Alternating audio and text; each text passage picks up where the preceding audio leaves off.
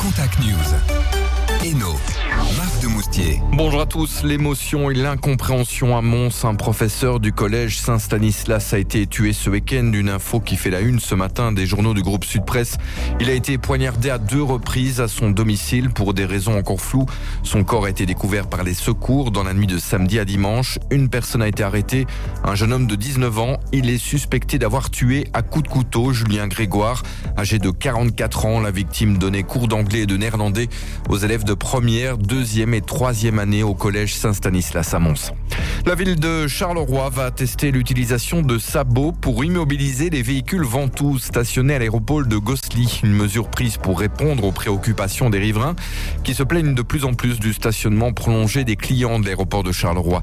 La ville compte utiliser ces sabots en zone non payante mais aussi en zone payante dès que la réglementation régionale le permettra sensibiliser au bien-être animal dans les écoles, un objectif poursuivi durant tout ce mois de février par la commune de Courcelles qui a mis en place des animations originales dans les écoles de l'entité.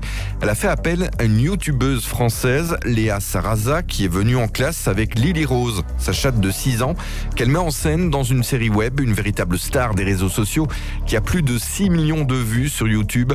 Et Léa aborde avec les enfants tous les sujets, la stérilisation, la vaccination des chats, la nourriture, mais aussi les bons comportements à adopter vis-à-vis de l'animal. Les erreurs les plus courantes, c'est la façon de gronder.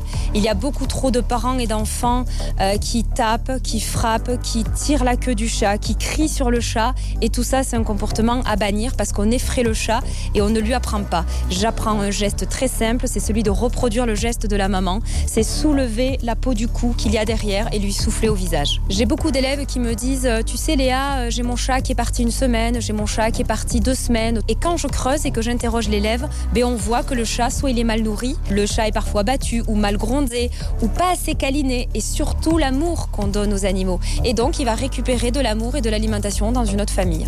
L'enquête publique sur le nouveau plan communal de mobilité de Moucron débute demain. Les Moucronois auront 45 jours pour émettre des avis, des suggestions par rapport aux mesures envisagées par ce plan de mobilité qui vise à réduire l'utilisation de la voiture sur Moucron. La réalisation de ce plan communal de mobilité avait commencé il y a trois ans déjà. Il sera consultable en ligne sur le site de la ville de Moucron dès demain. Enfin, le sport, le football avec les résultats du week-end dans les divisions inférieures. En Challenger Pro League, les Francs-Borins ont fait un grand pas vers le maintien en s'imposant 2 buts à 1 face à Zulte Warogem. Le RFB toujours 12e au classement. En National 1, les Louviérois de la RAL sont toujours seuls en tête de la série après leur victoire face à l'équipe B d'OHL, victoire aussi de l'Olympique et des jeunes du Sporting de Charleroi.